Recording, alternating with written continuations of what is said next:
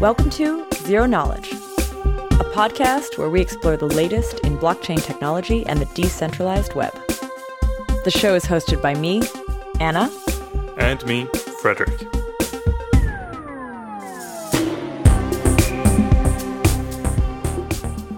In this week's episode, we sit down with Ben Fish to talk about his recent work in RSA accumulators. We dig into those, Merkle trees, vector commitments, and their applications to stateless clients.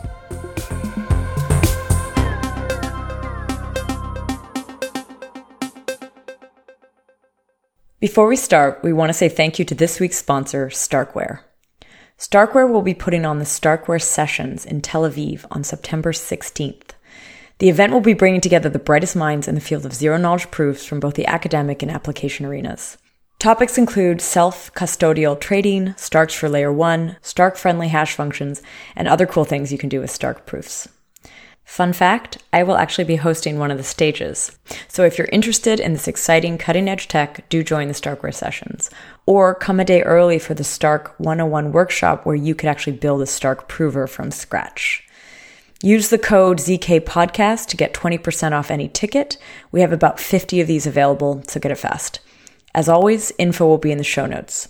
So again, thank you, Starkware, for supporting this podcast. And now, here's our interview with Ben Fish. So today we're sitting with Ben Fish, who's a PhD student at Stanford and part of Dan Boneh's applied cryptography group. Hi, Ben. Hi, Anna. And as always, we're with Fredrik. Hello. Today, we're going to be talking about accumulators and hopefully get a chance to touch on Ben's work working on the RSA accumulator paper and project. We have recorded a few episodes, one on Merkle trees, one on MPCs. Those might be worth listening to before you listen to this episode, just because we're going to be touching on those topics. But I think before we start in on that, we should probably have you know, a bit of an intro to you and find out a little bit about what got you excited about cryptography in the first place. Sure. That goes back quite a while. I was a junior in college and I was studying math and dabbling a little bit in computer science as well. And I, I did an internship at the Weizmann Institute um, in Israel with this cryptographer, Monina Naor, uh, just to do some kind of applied math research over the summer. And, and he happened to be a cryptographer, and we did some work in cryptography. And I guess I was hooked on on cryptography as a research topic ever since. Um, so yeah, that was already seven years ago. How did you bridge from like working on cryptography and just being in this world to like being in uh, the blockchain space, which you kind of are, kind of not? right. So yeah, I would say right now I'm I'm I'm very much in the blockchain space because even now all of my research uh, seems to be centered around applications to blockchain. Um, but it did it did take a while going in and out. In fact, in that first uh, internship I did doing research in cryptography, we were looking into Bitcoin um, as a potential research topic, and this was back in 2012 when few researchers were actually looking at Bitcoin. Uh, we did some analysis there. We were we were looking at doing some graph analysis of the Bitcoin network, but I really ended up focusing on on on other problems in that internship and didn't really return uh, to ever looking at Bitcoin again until um, I started doing work on Bitcoin mining pools. That was when I was uh, living in New York. I was working with uh, Rafael Pass from Cornell Tech and Abhi Shelat and we were looking at basically trying to explain what is the optimal mining pool. There's so many different mining pool strategies in Bitcoin. What, what can you say about what you know, given some uh, given some assumptions about the risk profile of a miner, what mining pool strategy should they take? And I guess that was my gateway back into working on research on on blockchains. And here at Stanford, Dan Boneh's group does a lot of work on, um, you know, specifically cryptography tools that uh, can be applied in the blockchain space. And that was when I started working on verifiable delay functions, which became a big thing. I got involved with Filecoin because I was working on proofs of space and proofs of replication. useful proofs of space, proofs of space where that you can use to actually store useful data, which is the basis of Filecoin, and and and and from there, I just kept on working on more topics um, in cryptography as applied to blockchain. And uh, right now, I'm more interested at, in using zero knowledge to balance privacy and uh, transparency in blockchains. Before we go more into these projects, I still want to go back to that original question of like, what is it about cryptography that got you excited? Because I think this is a mm-hmm. great like bio of how you got into it, but what was it? Like why was it just cuz it was like challenging? Was it It's a good question. I, to be brutally honest, I think that when I first got into cryptography, it was more about the challenge and and uh, and then that, that's often the case for uh, you know for for researchers. It, I was a math student, and this seemed like a cool application of math, and it wasn't really anything more than that. I think the reason why I stayed in cryptography was because I enjoyed uh, or found higher meaning in the in the projects that I was working on, and and and I and I think I was also drawn to the fact that there was there seems to be such a a gap between how much of the cryptography that we have developed in research is actually used. And you know, when I was working on research in in back in 2012, um, this was before blockchain started using a lot of fancy cryptography, and so there weren't really any at least well-known applications of zero knowledge and yet it just seems like such a powerful concept the idea that you can you know prove anything without revealing details beyond what exactly you want to prove. And so there's these really kind of beautiful concepts that seem to be very powerful and useful but weren't being used and there was something exciting about that being I, I suspected that in short time, um, within you know my own career, a lot of the things that cryptographers were working on would start being used increasingly more, and that actually came true. Cool. So, as usual with uh, guests that do a lot of cool stuff, it, it's hard to talk about one thing. Uh, we we have the same problem with Benedikt, where I, I want him back every week to talk about a different thing that he's working on. Um, but we can't really do that. We have to define something to talk about. And in this episode, I wanted to dig into accumulators. And this is something that Anna has, uh, you know, done a study group on before, and it's something that we've touched on just barely in various previous episodes. Maybe we just start out with uh, a simple quote unquote question what is an accumulator? Well, an accumulator is a compact representation of a set. Um, the easiest way to think of it is if you know what a hash function is, right? Then a hash function kind of gives a fingerprint for a much larger file, and and it's a it's a commitment. It's also called a commitment to the file. It's uh, it's it's binding in the sense that if I give you the file after giving you the hash, um, there's only one unique file that I can give you that will match that hash, that fingerprint.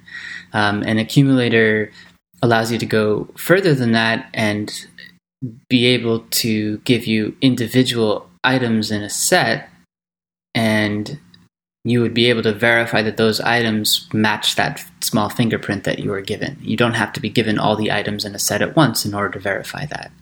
And that's the general sort of definition of accumulator, but it also sounds a lot like a definition that a lot of our listeners will know, which is that of a Merkle tree. Absolutely. So, is a Merkle tree an accumulator? A Merkle tree is definitely an example of an accumulator.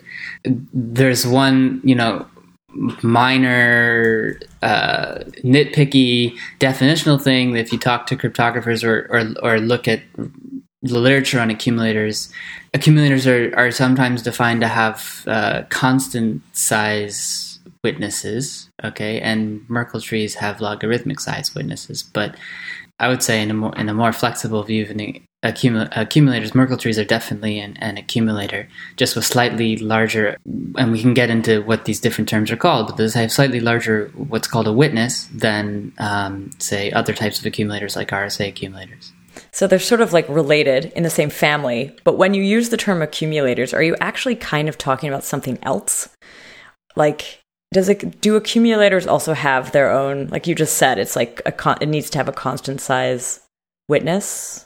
Yeah. So the um, the witness, going back to my very um, basic explanation of what an accumulator is, uh, when I claim that after giving you the um, what's called the accumulator state uh, commitment, which in the case of Merkle trees is the Merkle tree root, okay, then I can give you an item which is in the set and a witness which is a proof that that item is actually consistent with the state commitment that I gave you. So Merkle trees, would be giving you a Merkle branch, which is the witness for a leaf of the Merkle tree, and you can verify that against the Merkle root. Merkle trees are examples of accumulators. The only reason why we use the term accumulator is because it explains a more general potential space of um, uh, you know of constructions of this abstract concept, and so there are accumulators that have smaller witnesses, namely constant sized witnesses, whereas Merkle trees have logarithmic sized witnesses. Merkle trees are actually more than accumulators, they're uh, vector commitments, and we can talk about that too. Yeah. I'm curious, uh, we, we should get back to this point of the different like properties like witness size, commitment size, storage size, like how they differ, why you would want to use one or the other. Because I think that's sort of clarifies what the difference is or when you would want one or the other. Going back a little bit to uh, definitions and literature, like when you read on this topic, you will come across things like dynamic accumulators, universal accumulators, batching, aggregating proofs, witnesses. Uh, let's maybe start like what's the difference between a dynamic and universal accumulator? Uh, well, dynamic uh, dyna- I mean, a dynamic accumulator is uh, are a subset of universal accumulators. So, dynamic refers to the ability to update the set that the accumulator commits to. So, um, this could be adding elements to that set and then updating the state commitment that you've given, right? So, in the it's always easy to go back to a concrete example. So in the Merkle tree example, if you have the root of a Merkle tree and I add an element to the Merkle tree, is there a way for me to have you, you know, can I, um, for, for you to be able to update the root of the Merkle tree on your own? A trivial way to make a, a, an accumulated dynamic would be to just redo the entire computation of, of the root, uh, that would not be considered a dynamic accumulator. Uh, a dynamic accumulator specifically means that it, uh, you know there's some way that that you holding the only the root of the accumulator can can perform an efficient update without having to redo all the work that you did in the first place, uh, building the accumulator from scratch. Is that usually that change? Is that usually like changing the value of one of the leaves, or is it changing the path? Changing the value of one of the leaves um, could be viewed as an addition and deletion of an element. So that would be so you would need a dynamic, or it would sort of fall under the dynamic accumulator, right? In any specific example of a dynamic accumulator, Merkle trees, by the way, uh, can be made dynamic, depending on your particular instantiation of the accumulator, there may be a much more efficient way to update a particular element in the set than performing an add and then a delete. But uh, the definition of a dynamic accumulator is just saying that, okay, we can perform adds, we can perform deletes. That handles the case of updates as well, at least in, in, a, in a theoretical sense. And a universal one is what? Right. So universal accumulators are dynamic, but they also support both membership and non membership uh, witnesses. So, this is another thing. We've been talking about membership witnesses, which are like um, Merkle branches that prove that, uh, that a leaf element is in the Merkle tree. You also might want to give a proof that something is not in your set, right? Not in your Merkle tree and that's called a non-membership proof. Accumulators which allow for both non-membership and membership proofs and are dynamic are basically universal. They do everything. That's why they're called universal. Yeah. I, I originally um, my background as a developer on like blockchain software, I come very much from like the Merkle tree world and I, I knew Merkle trees intimately and then when I started reading and, and studying accumulators and found out that like non-membership proofs are a thing, I was like, wait, really? You can you can have that? You can have something that where you can prove like non-existence And I think uh, I think that's pretty cool. Yeah, you can even do it with um, basically Merkle trees. The typical way of doing it with a Merkle tree is maintaining a um, Merkle tree of sorted elements at the leaves. Then being able, you can you can prove that something is not in the set by basically sh- showing that you find uh, two elements which are both greater and lesser than the element No. that you're trying to prove is not in the set, and you prove that both of them are in the tree and adjacent. And so that shows that as long as you, c- as long as there's this invariant that all of the elements at the leaves are are maintained in the right order, then you do have the capability of giving non-membership proofs. That's cool. How do you prove that they're adjacent? Well, all the leaves of the Merkle tree have indices, and so this is the other thing that Merkle Ah, trees are actually So you're you're actually laying out the paths. Yeah. yeah. Yeah. So they're so this is why Merkle trees I said are actually m- more powerful than your average accumulator.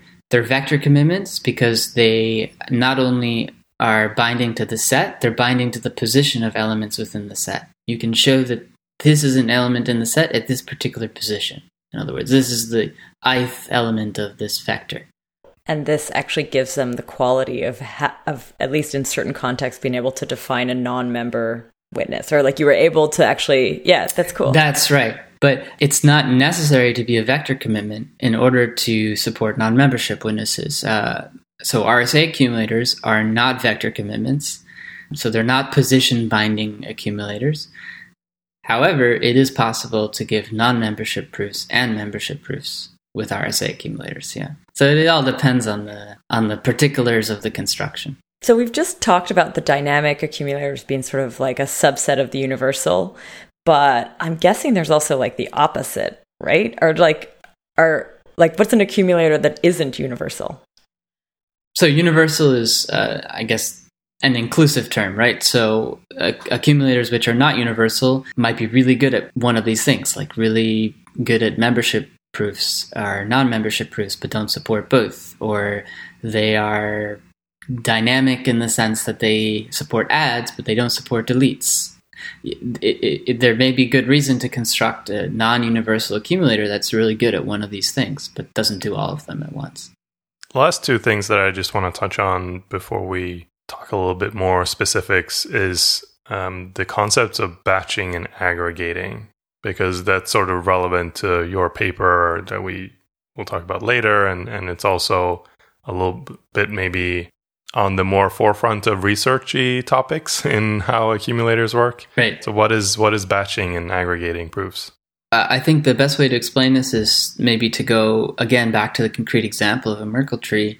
So Merkle trees do not batch or aggregate. When you prove that a particular element is committed in the Merkle tree, you give a Merkle branch for that element or you know, a Merkle proof. And if you want to prove that two different elements are in the Merkle tree, then you'll have to give two different Merkle branches as proofs, um, and so on and so forth. If you're proving 100 elements are in the tree, then you have to give 100 different Merkle proofs, and the size of this proof um, basically grows linearly.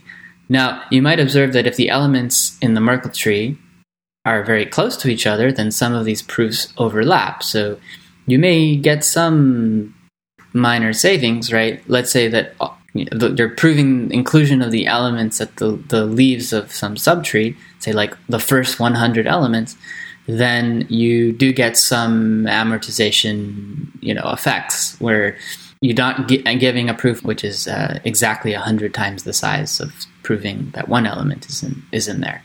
But in general, these Merkle proofs you can observe do not aggregate very well. So aggregation is basically saying that we can take a, um, a bunch of individual proofs of a given size and combine them together into a more compact single proof that covers all the original proofs. Right. Are batching and aggregating the same term here then? So is- to be precise, they are not. There's different uses of you know batching and aggregation and and I guess different researchers have different strong opinions on when you should use the term batching and when you should use the term aggregation uh, but generally uh, like aggregation refers to taking uh, a bunch of existing proofs and combining them into a smaller proof whereas batching could refer to the uh, the action of generating a large set of proofs more efficiently, or verifying a large set of proofs more efficiently, or even creating. And I would say this is maybe where I would differ from other researchers, but I think that batching can be used to to refer to the action of creating from scratch a single proof for proving a whole bunch of you know smaller proofs that is more efficient not only in the action of generating it, so the computational efficiency, but also perhaps in the, the size of, of the proof that you that you end up with at the end. That's uh that was my understanding as well, but maybe that's because I've read mostly your research. but uh but yeah, so batching being I want to prove membership of these 100 items and here's one proof like you generate that one proof for those 100 items Whereas aggregating is you you generate 100 proofs and, and then, then after them. the fact you combine them. Ah. Although, although, yeah, although some researchers would say that uh, aggregation should batching should only be used for referring to efficiency. That you create 100 proofs in the end, but you just create them more efficiently in the in this right. batch generation process. Uh, intuitively, to me, I, I like the idea that aggregation is taking existing things and combining them.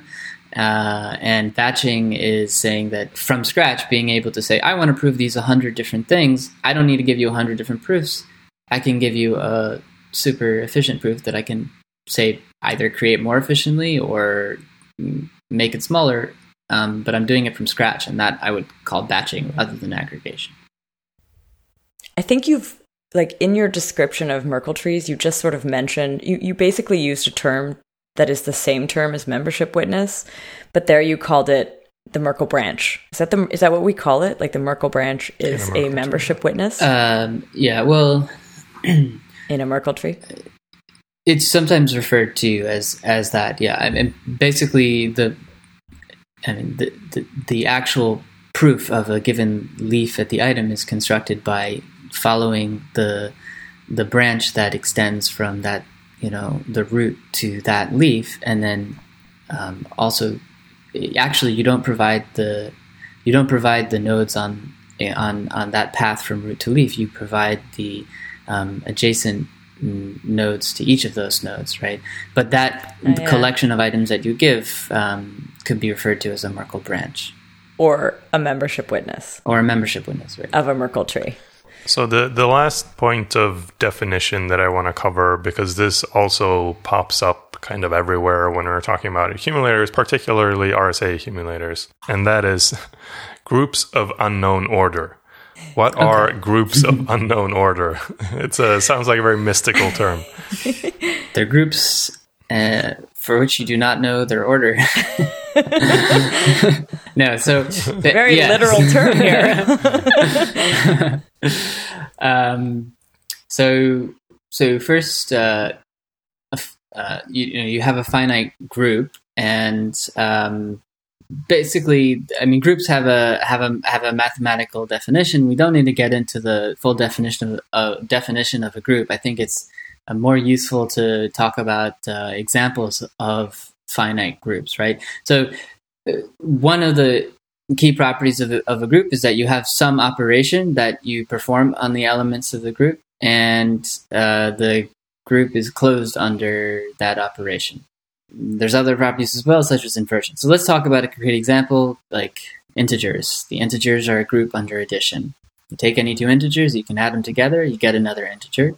There's an inverse operation to that, uh, which is subtraction. And the integers are not a finite group. Um, they're an infinitely large group. Right? There's infinitely many integers. If you keep adding integers to each other, you're you could get ever larger integers. Now, if you look at the integers modulo n, now you're talking and you talk about addition modulo n. Now you're in a finite group. Pick a number n, then there there's exactly n elements in the integers modulo n. We know the order of that group kind of uh, by construction. You can talk about slightly different groups, such as uh, multiplication modulo n. Okay, um, so now we're not looking at adding numbers together and finding the remainder mod n. We're talking about multiplying integers together and then reducing mod n. And the size of that group um, depends very much on the n that you pick. So if n is prime, then there's exactly p minus 1 elements uh, in this group. But if you choose n differently, then in general, it, the size of the of the group will be phi of n. It's just phi of n is this uh, is is something that you can compute knowing the factorization of n. So if n is equal to, for example, if n is equal to a product of two primes, if n is equal to p times q, then phi of n will be p minus 1 times q minus 1. If you don't know the factorization of n, it's very hard to compute phi of n. Um, or at least it's as hard as computing the factorization of n. RSA works in groups of unknown order because it works in a group of uh, where you know you're doing integer multiplication mod n and the factorization of n is not known.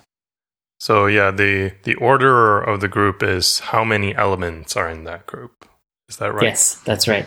And uh, in in the case of multiplication modulo n, it depends on these two primes and I think anyone who's looked into RSA crypto and is familiar with this is it's part of their like trapdoor function stuff.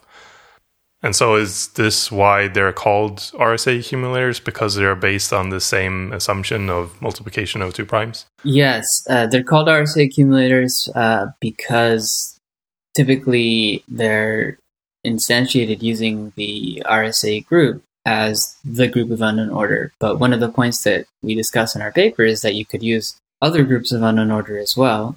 Uh, you, you don't need to restrict yourself to the RSA group. And in fact, in other groups of unknown order, there's benefits such as not having to do a trusted setup. But we can get into that hmm. a little bit later. What does RSA stand for? Uh, the authors of RSA. Okay. So Ron Rivest, Adi Shamir, Leonard Adleman. yeah. Got it. This was a point of trivia that I didn't actually know. There is this thing called RSA Laboratories. Right. I don't actually know what RSA Laboratories is or does. Is it a company that they started? I think so. Yeah. So there was a company RSA, you know that that was that was I think that, and they were involved in the founding of this company as well. Uh, that pushed forward the industry adoption of RSA encryption. Um, is RSA Laboratories the same as the RSA company? I'm, I'm not sure. I, am not entirely sure either. I w- I couldn't say, but uh, but but the, it is this company that publishes these RSA groups that you, that you mentioned. Um, so you kind of need to to trust this company if you're using these groups, mm. or you construct your own. Right. I mean, there is we know ways around this. You can construct an RSA group where using multi-party computation.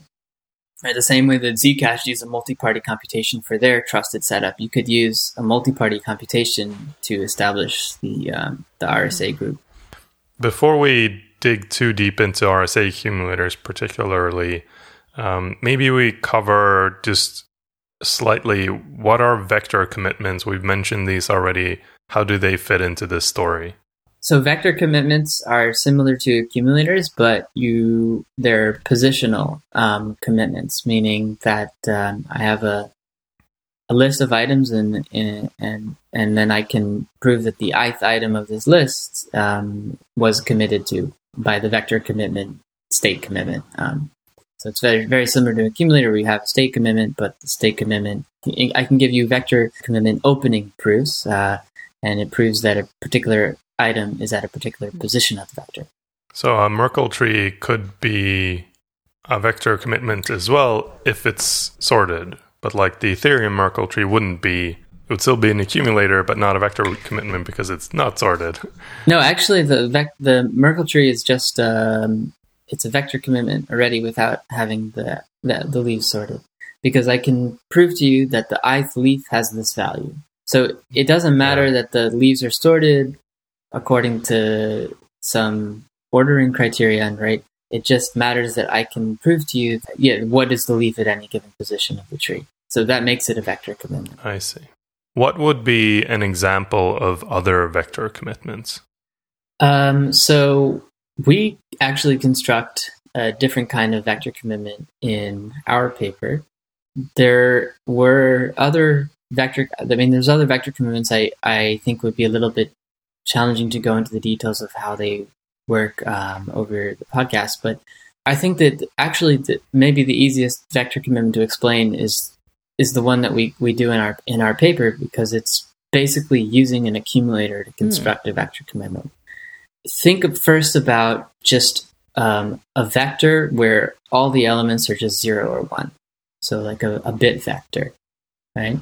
And I want to be able to um, to prove to you that the ith bit of this bit vector is zero, or I want to be able to prove to you that it's one, right? And you have uh, some kind of state commitment to this bit vector.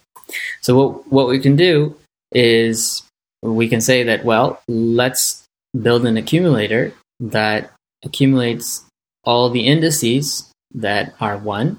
Then, if we are able to give inclusion proofs and non-inclusion proofs in that accumulator, then basically telling you whether the ith bit of this vector is either 0 or 1 is the same as telling you whether the ith index is included in the accumulator that commits to all the indices which are 1 or not included in the accumulator. Right? If it's a 1, then it should be included in the accumulator. And if it's a 0, then that ith index should not be included in the accumulator. That wouldn't really give you an efficient vector commitment if you wanted to build vector commitments on on uh, uh, where the, the the values at each index are larger than one, right? So let's say you wanted to have uh, vector commitments where you could have like a 256 bit value at any given index, then I'd have to give you 256 individual inclusion and non-inclusion proofs of each of those bits if I did it bitwise the beautiful thing about the batching and aggregation techniques of our paper, in fact, the main theoretical motivation was to be able to build this vector commitment, which allows you to prove those 256 different bits all in one compact proof. So I give you basically a compact proof of all the bits that are set to zero in this 256 bit value, and a compact proof of all these bits that are set to one in this 256 bit value, and then you have a constant size proof that this is the value at this at this index of the vector commitment. So, speaking a little bit about RSA accumulators, we haven't really defined them, but I, I don't think we have to go into the mathematical definition of it. But generally, how do RSA accumulators work? How do they compare to Merkle trees? Why why would you use one or the other? Well, uh, yes. Yeah, so RSA accumulators are are able to achieve smaller um, membership proofs asymptotically than uh, than Merkle trees can. But really, if you're just using an RSA accumulator for proving uh, inclusion of a single item, it's not significantly better than accumulator uh, uh, than a Merkle tree accumulator, uh, unless the Merkle tree accumulator is insanely like the number of items that are being accumulated is insanely large. I think why our work in, gives renewed interest in RSA accumulators is because we were able to achieve aggregation or and, batching of uh, of membership proofs. So the ability to give a, a, a single constant size membership proof for um, arbitrarily many items in the RSA accumulator at once. It's something that you can't do with a Merkle tree.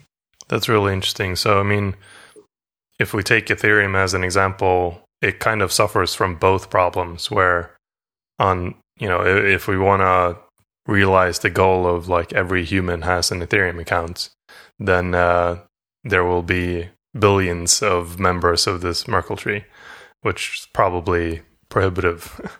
um, uh, like when we make a light client request and say, please give me, you know, the state of these contracts or like execute this call for me and give me the proofs that all these things were done correctly we are generating a ton of Merkle proofs and sending that back. So in that sense, maybe accumulating them would also be good. Right, and so the RSA accumulators could be used to end up sending, you know, in in a transaction or in a message to a light client, right, a smaller compact message that um, that that summarizes yeah. what is being proved. But I mean, could you could you actually use the RSA accumulator in an Ethereum like setup? Because I always understood it sort of in the context of like a UTXO model. Could it actually also be used in an account based system? So in an account based system, you need vector commitments, basically. Um, actually, actually, what you really want is sparse vector commitment or a key value uh, commitment. So I can be able to give you the the item at this key, right? And an account is basically a key value store. Um, and sparse vector commitments give you that. So uh, sparse Merkle trees, for example, are sparse vector commitments. Um, we can also construct sparse vector commitments from RSA accumulators as well. So, what exactly is it that your paper introduces? Is it a new type of accumulator, a new type of vector commitment, or modifications or new techniques on on RSA accumulators? So, it has um, improvements on the RSA accumulator to uh, be able to achieve, uh, you know, the, the batching and aggregation I was talking about and it gives a new kind of vector commitment that's constructed directly from the RSA accumulator techniques and is uh, is basically able to achieve uh, the same batching and aggregation properties, but for vector commitments. So I could open, you know, say many. I could I could prove to you that many different accounts are consistent with the state commitment to you know the Ethereum blockchain with a single constant size proof. There, there are trade offs of using our constructions in terms of computational efficiency. Uh, you know, the devil's in, always in the details in terms of whether this is actually going to be appropriate for for any of the systems, and, and nobody's quite experimented to see if, if they work better than Merkle trees or Patricia trees. Um, you know, for for the tasks that those are used for in, in systems like Ethereum and Bitcoin there are trade-offs with, for using something which is able to achieve um, you know massive efficiency gains in terms of the size of information that's communicated, but then ends up putting much higher computational burdens on um, on the parties that are trying to, to generate yeah. the proofs in the first place. Hmm. Speaking about experimenting with this stuff, is there any code accompanied with the paper? Like, have you guys implemented all of this, and is it you know open source anywhere? So we didn't uh, directly along with the paper.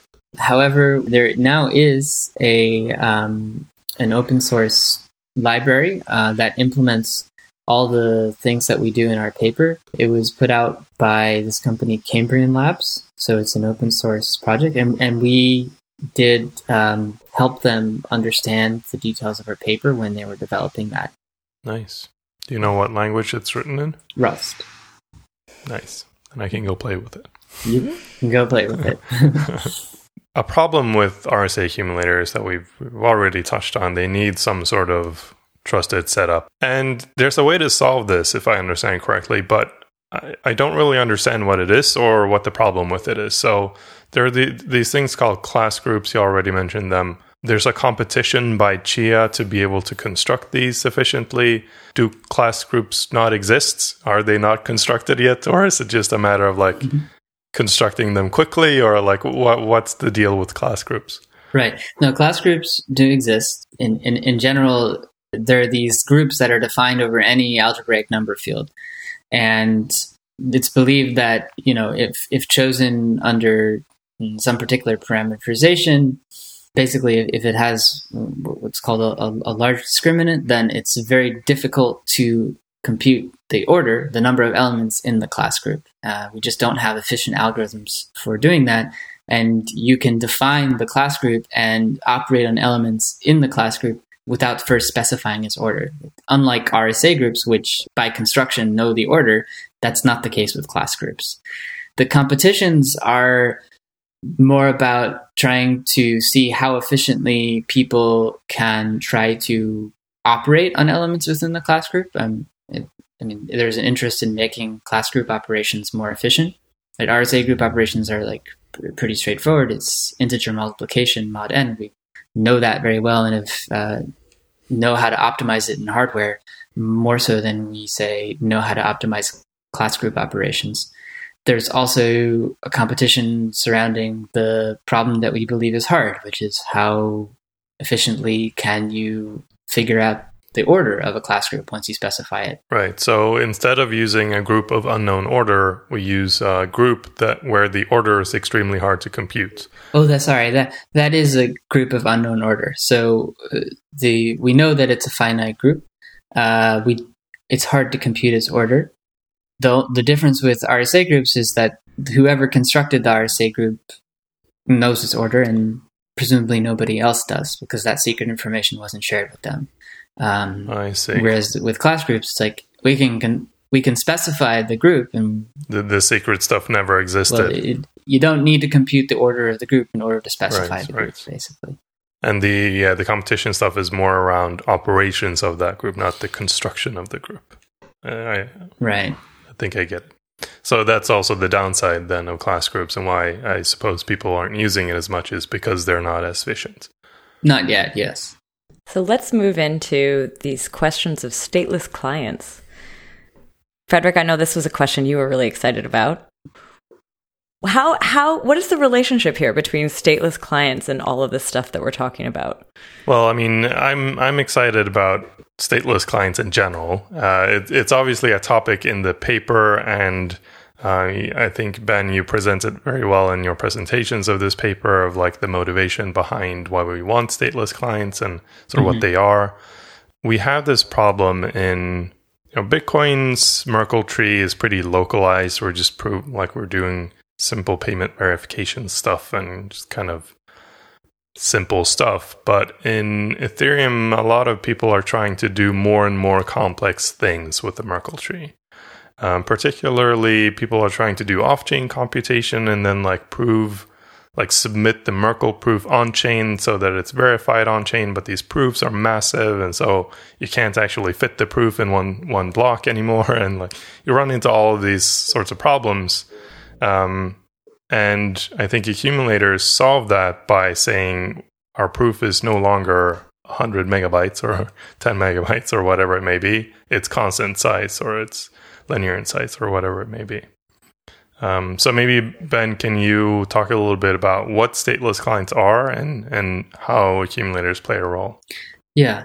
So uh, the basic idea of a stateless client, and unfortunately, stateless is I at least to me slight sounds slightly misleading because you're not actually getting rid of any state. Uh, it's just someone else storing it. well, more specifically, um, so let's first say what stateless clients refer to. Um, stateless clients refer to basically making a, a blockchain node, which is only needs to remember some small state commitment. It doesn't need to store all the, um, you know, uh, the entire state, which includes, say, in Ethereum, the balances in all accounts or the state values in all smart contracts, right? They would just need to store some kind of state commitment and then verify transactions against that state commitment when presented with proofs um, against that state commitment that the transaction correctly references information in the states. Like every transaction basically has information that can be locally verified and then references uh, something and it needs to be referencing like account balances correctly um, with respect to the current state of the blockchain. Um, and uh, on top of that, these stateless clients um, need to be able to update the state after each transaction as well. So um, after processing a transaction, they need to be able to update the state commitment to get the next state commitment so they can verify transactions from there. Um, it's not a stateless system because, it, you know, in the true sense of the word stateless, because they do need to maintain this state commitment. Um, they can't basically experience a, a power power outage and completely lose all memory of the state commitment and come online a while later and, and be able to continue participating without trying to figure out what happened in between. Right, that would be the true notion of stateless. Um, but they do have very minimal state storage requirements. Right, it's basically down to this compact state commitment rather than you know gigabytes or terabytes of storage. How do they relate to light clients then? Are light clients stateless clients? Is there any connection here? Yeah. So um, again, these I guess these are just uh, terms that are that are used, and also some people might confuse the terms a bit uh, when using them within the within the blockchain space. These don't have like academically defined, you know, uh, definitions. But um, from my understanding, light clients generally refer to um, a client that is trying to synchronize not participate in um, validation of blockchain transactions, but synchronize with the current state of the blockchain and be able to, you know, again, download and sync efficiently and then um, be able to, you know, query the blockchain in an authentic way. So it's it's more about being able to to synchronize or query the blockchain without having to participate. And there, it's actually stateless. You could forget everything or join the system from scratch and be able to sync efficiently as a light client. Um, but you're trusting that the system operated correctly. You're not you're not participating in the actual validation. Got it. And a stateless client, like the sort of umbrella term, suggests that you still would be able to interact with it. Uh, the stateless client idea is basically saying that you know it could be summarized as this: so light clients need to connect to a full a full node now that they trust, and the full node needs to be a full blown blockchain node, they need to store the entire state of the blockchain and uh, participate in, in, you know, uh, blockchain validation. Um, light clients need to trust the full node and then be able to sync with it uh, uh quickly. Um, a stateless uh, client would be more like a stateless validator or a stateless full node that can continue to participate in in validating um, and determining that every transaction is correct without actually storing the entire state of the blockchain. In your talk, you present the this as sort of separation of state and consensus, and I like that description of it. Where if I'm just running a mining node, I don't actually want to store anything. I just want to be yeah. able to progress, like choose which transactions to include and progress to the next block. Exactly. And I own like for a I think where it gets interesting then is for for a user who's not like a miner but wants so they they have some interest in storing the state because they have contracts they want to interact with or they want to see their balance or some other other stuff. Um, but they don't necessarily need to participate in consensus. So it, it, it makes perfect sense to separate these two concerns. Um, yes.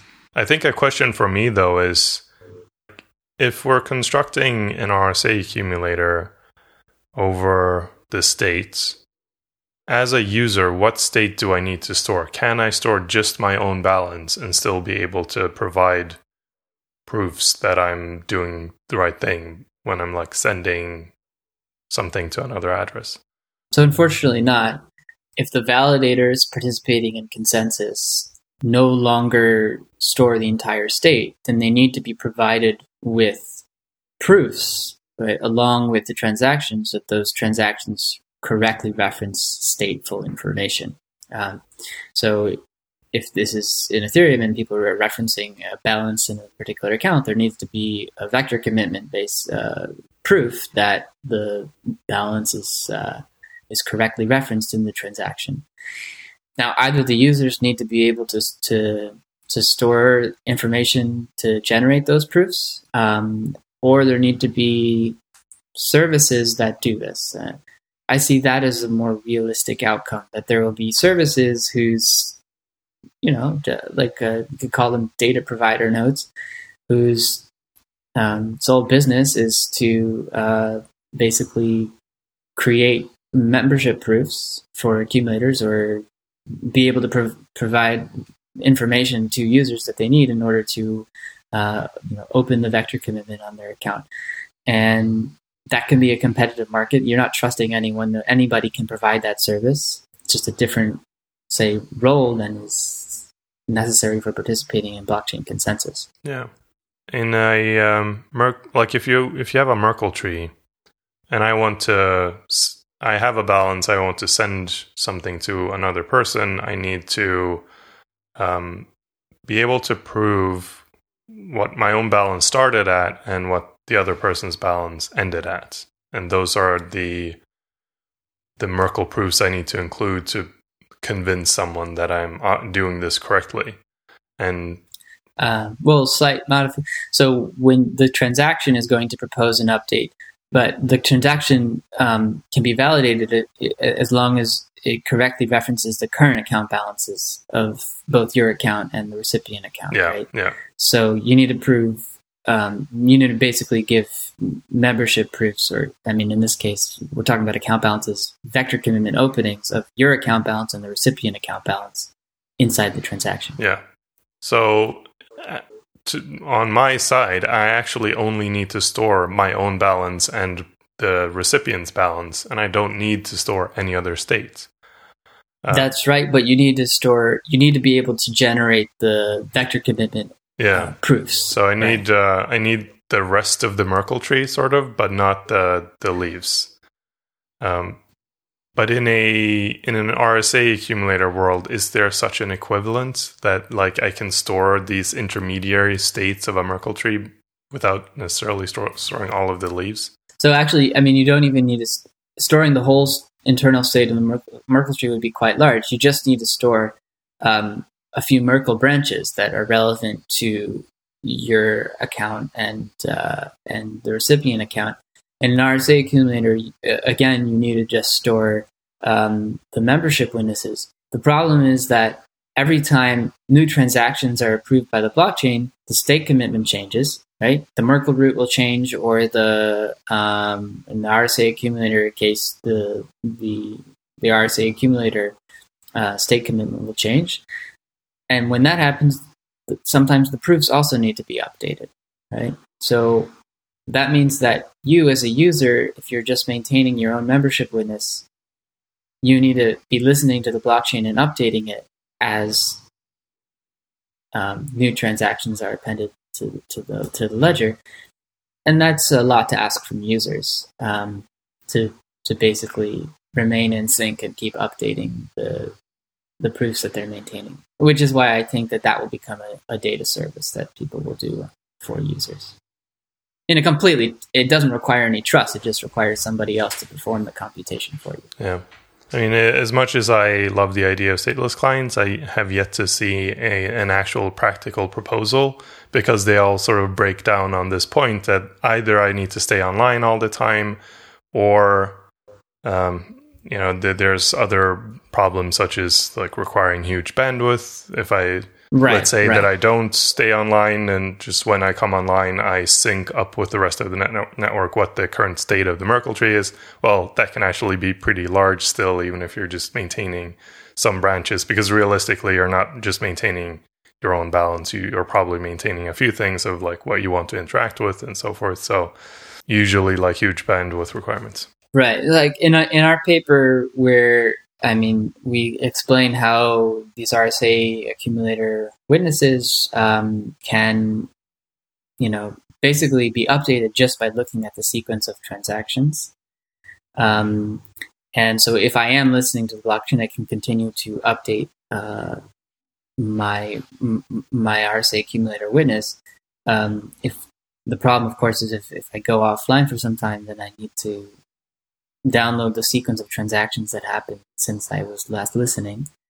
Um, but we also explain how if you're trying to maintain many witnesses at, at once, so say a, a, again one of these data service providers I was talking about who would maintain many membership witnesses on behalf of a whole set of clients, there are amortization benefits to that. So there's ways of um, we call it batch generation of membership witnesses that uh, can be done more efficiently than just maintaining and updating an individual one. In the model that you think about, would all of the proofs be included in the blocks? So, like, would you include the transactions and all of the proofs for that transaction in the block that's being produced? Or would you, you know, get rid of the proofs and just say, I trust that the miner did this correctly? Well, I, I think that's um, I mean, that's more of a matter of, of opinion of, uh, I mean, anyone who wants to be able to verify that the transactions were uh, were validated correctly would would need, still need those proofs. Yeah. Um, but there could be further, you know, aggregation of those proofs, or even I mean, and this is getting into the, how people use snarks for um, for stateless verification, where uh, you know uh, a, zero, a, a, single succinct um, proof of knowledge could summarize you know mm, all of blockchain history yeah. until now, and that's a um, a different mm. direction of research than ours. Yeah, it's an interesting thing to think about because, like, one of the the f- pitfalls of stateless clients that I've seen is the Merkle tree version of it. Like the the Merkle paths get so large that you can't actually include all the proofs with all the transactions in a block because the block would end up being huge. And um, if you're if you have an RSA accumulator or something like it, not only like is the individual proof smaller, but your point to like you could actually aggregate them as well. It kind of changes the dynamic. Yeah. One final question I that just popped into my mind. What is the the size of the accumulator? Um, like the uh, Merkle tree, you know, grows pretty large because it has so many hashes, like all the way up the tree. Right. How large does an, an, RSA accumulator get? Uh, so similarly, it's linear, right? Uh, both Merkle trees and RSA accumulators, the storage of all the internal information of the accumulator is linear in the number of items that are accumulated. Um, of course, the Merkle tree root is constant size. Similarly, the state commitment in, uh, in, in the RSA accumulator is constant size. But in in order to be able to to generate membership witnesses from scratch, you need to be storing the entire internal state, unless you already have a membership witness for a particular item and are just interested in, in, in updating that. Are one of these two things faster? Like, is there a speed up? So, in general, Merkle trees are just faster because hashing is fast. Um, our so with RSA accumulators, um, verifying proofs um, can be very fast. And so, and, and so if you, for example, compare verifying hundreds of Merkle proofs compared to verifying a single, you know, aggregate uh, inclusion proof of 100 different items in RSA accumulator, using our techniques, you can start to get faster because you're just verifying a single proof. The complexity of verifying a single proof doesn't grow with the number of items that um, that a proof accounts for we also use these tricks uh, called proofs of exponentiation that speed this up. It's related to techniques that are were actually used for verifiable delay functions. It's fun how all these different primitives uh, start borrowing techniques, but the proofs of exponentiation uh, make the verification of the proofs very fast. But it, Merkle trees, in terms of the computational efficiency of generating um, proofs or generating the, you know the tree, even they're much much faster. It is um, the downside to RSA accumulators. As a final note on this topic and the accumulator stuff, your paper is is talking about batching techniques, and and we're talking about performance. Are there other like big areas or like big improvements that you see that are necessary for all of this to become really practical, or where you know, if we just solve this one thing, it's a no brainer that it'll be used everywhere. I think, it, I, I mean, I think I've sort of already hinted at what needs to be improved, for example, with RSA accumulators. And obviously, RSA accumulators, uh, in, in, our work, uh, achieve this improvement in um, communication, reducing the amount of information that, that would be sent in a stateless uh, blockchain or stateless client design, but then increases the computational burden quite significantly. And so, uh, further developments there would, I think, be pretty necessary for making this practical. Uh, one thing to note is that um, because RSA accumulators share some of the same you know, technical um, building blocks as verifiable delay functions, uh, Ethereum is investing in hardware to make the operations in RSA groups extremely fast. So once that is developed, it will be interesting to see if that makes RSA accumulators um, much, much faster. That would really change the game as well. Uh, hashing is super fast because it's also been optimized in hardware, right? So, um, so that will be really interesting to experiment with once that hardware is ready. That's really cool. Cool. This has been a really great conversation. I feel like there's probably so many more things that we could talk about. Um, maybe just briefly, what what are some upcoming research or projects that you're getting excited about these days, or maybe something you're working on?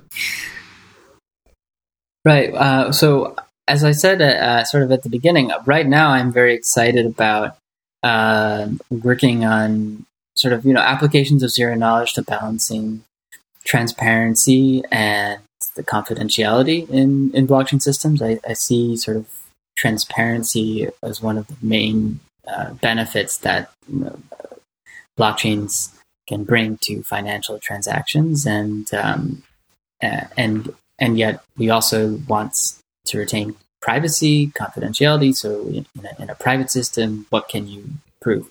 Uh, so, for example, I, I have this work that I'm, I'm doing right now, um, which will which will come out soon on uh, zero knowledge taxes, being able to basically prove that you're tax compliant if you're receiving payments over uh, an anonymous payment system like Zcash, um, and uh, and also some of the, the the techniques that I'm working on in research, um, applying at at the company um, that I helped found called Findora, which is all about balancing transparency and confidentiality in, in financial services that could then run over a blockchain. So, like you could imagine a future where a hedge fund is running its operation over a blockchain in a very transparent way, so that it it um, it it can't run a Ponzi scheme or embezzle funds without um, you know users detecting that, but yet it still can retain its basic confidentiality, uh, basic uh, private balance sheet.